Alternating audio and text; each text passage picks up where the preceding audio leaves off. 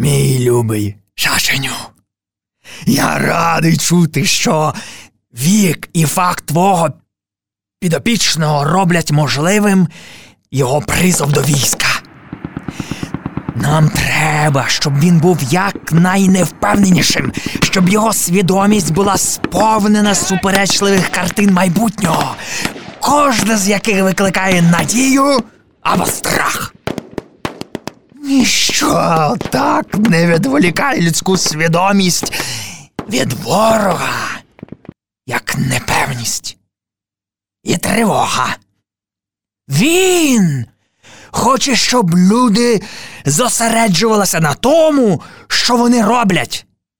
А перед нами стоїть завдання зосереджувати їхні думки на тому, що з ними станеться.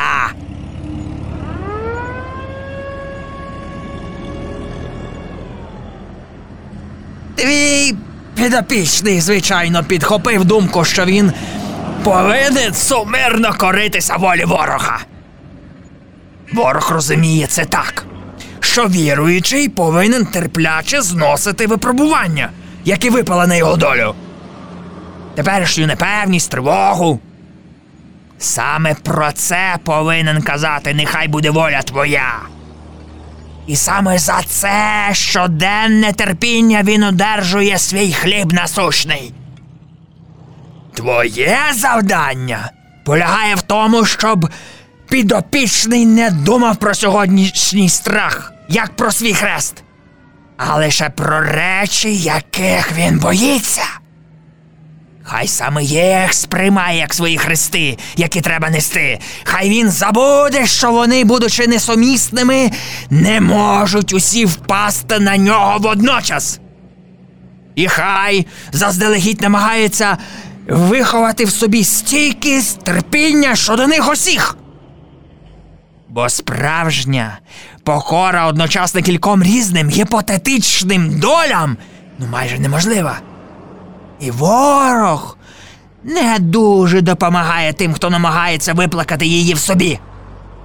Покори сьогочасному, дійсному стражданню, навіть якщо воно складається зі страху, досягти набагато легше. І ворог у цьому, звичайно, допомагає безпосередньо. Тут діє важливий духовний закон.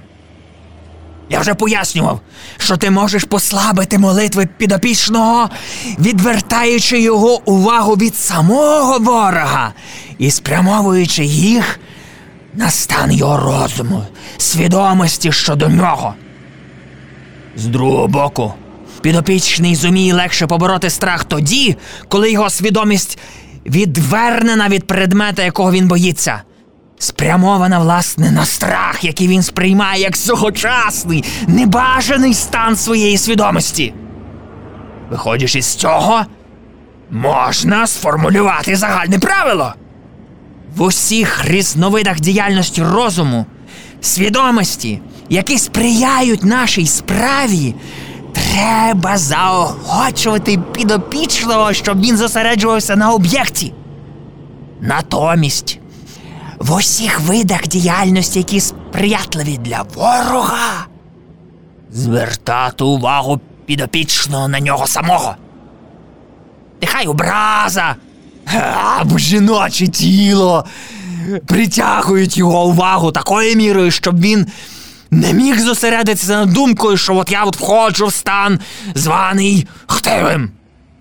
Натомість, нехай на думці мої почуття стають дедалі святобливіші, милосердніші. Так зосередиться його увага, що він уже буде нездатний дивитися далі самого себе і бачити нашого ворога або своїх сусідів. Зрозумів? Що ж до його глобального ставлення до війни? То ти не повинен занадто покладатися на ті почуття ненависті, про які люди так люблять дискутувати. Твого підопічного, звичайно, може підохотити до помсти, посиливши в ньому мстиві почуття, спрямовані проти загарбників. І це добре, якщо такі зусилля дають бажані наслідки. Проте Здебільшого вони викликають мелодраматичну або міфічну ненависть, спрямовану проти уявних ворогів. Він ніколи не зустрічався з цими людьми в реальному житті. Вони для нього невиразні постаті, уявлення, про які сформувалося на основі телевізора, інтернету. Наслідки такої химерної ненависті дуже часто розчаровують. І зі всіх людських істот українці з цього погляду та найжалюгідніші тюхтії. Ці мізерні створіння, які вголос проголошують, що тортури занадто м'яка кара для їхніх ворогів, потім частують чаєм, цигарками першого пораненого ворожого пілота, який з'являється в дверях. Що б ти не робив, в душі твого підопічного завжди буде і зачливість, і злоба.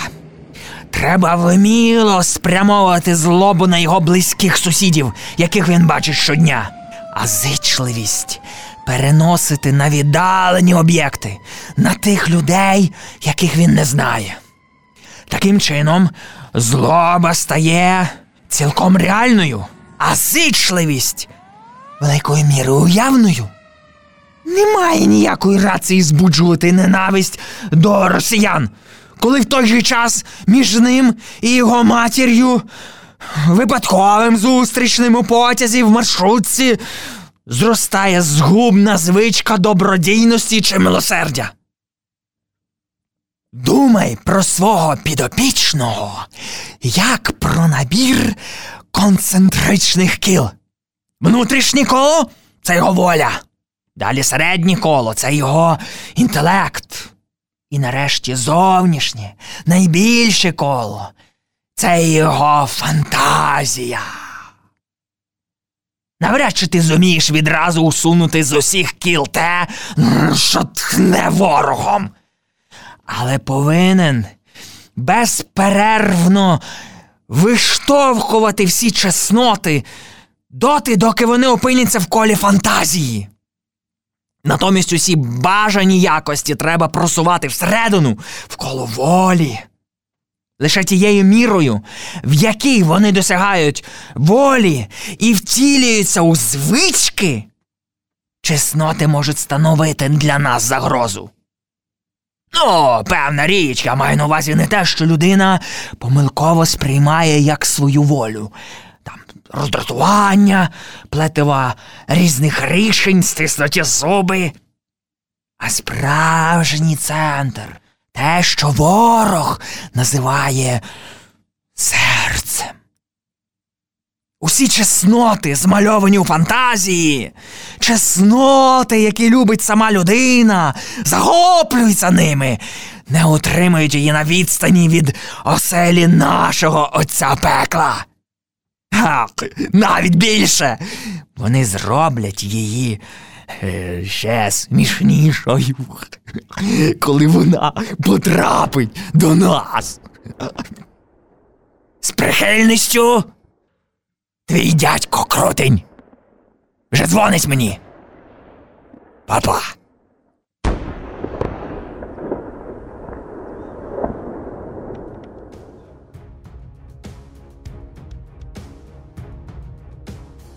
Знамениті листи крутення Клайва Стейплза Льюіса перше були опубліковані 1942 року як збірка листів настанов досвідченого диявола крутення своєму учневі, спокуснику початківцю Шашеню. Насамперед, це історія про людину, її слабкості і силу, недоліки та несподівані вибори, її шлях до Бога та пошук щастя, яким за будь-що намагаються завадити працівники пекельних інституцій. Треба пригадати, що історія листів починається дещо раніше, 1941-го, в розпал Другої світової війни, коли Льюіс на власному досвіді досвідчив всі фізичні і духовні небезпеки, якими нависає над людиною війна. Саме тоді він отримав нагоду говорити за допомогою радіомовлення до солдатів та цивільних, пригадуючи їм про найважливіше у ті непрості часи. Нині, коли українська земля і її люди потерпають від російських бомбардувань, коли війна раптово увірвалася в наші домівки і поступово прослизає в наші серця, нам видалось доречним, ба навіть необхідним, щоб Люїсові листи крутення знов пролунали в радіоефірі, тепер українською мовою. Бо, хоча зло щоразу вигадує нові інструменти для своїх планів, все ж певні його поведінкові моделі віддавна залишаються незмінними. По скриптум. Вас, дорогі слухачі, може збентежити те, що кожен лист нашого крутення звучить по-різному. Однак слід пам'ятати, що він, як і його послужники спокуси, буває до невпізнання різним, здатним змінювати свій вигляд, голос та підступні манери. Запис вибраних листів крутення здійснили актори студентського театру штуку на Симонових стовпах. Листи читали Євген Худзик, Наталія Худзик, Дмитро Наумець, Юлія Кизик, Віра Ганчар.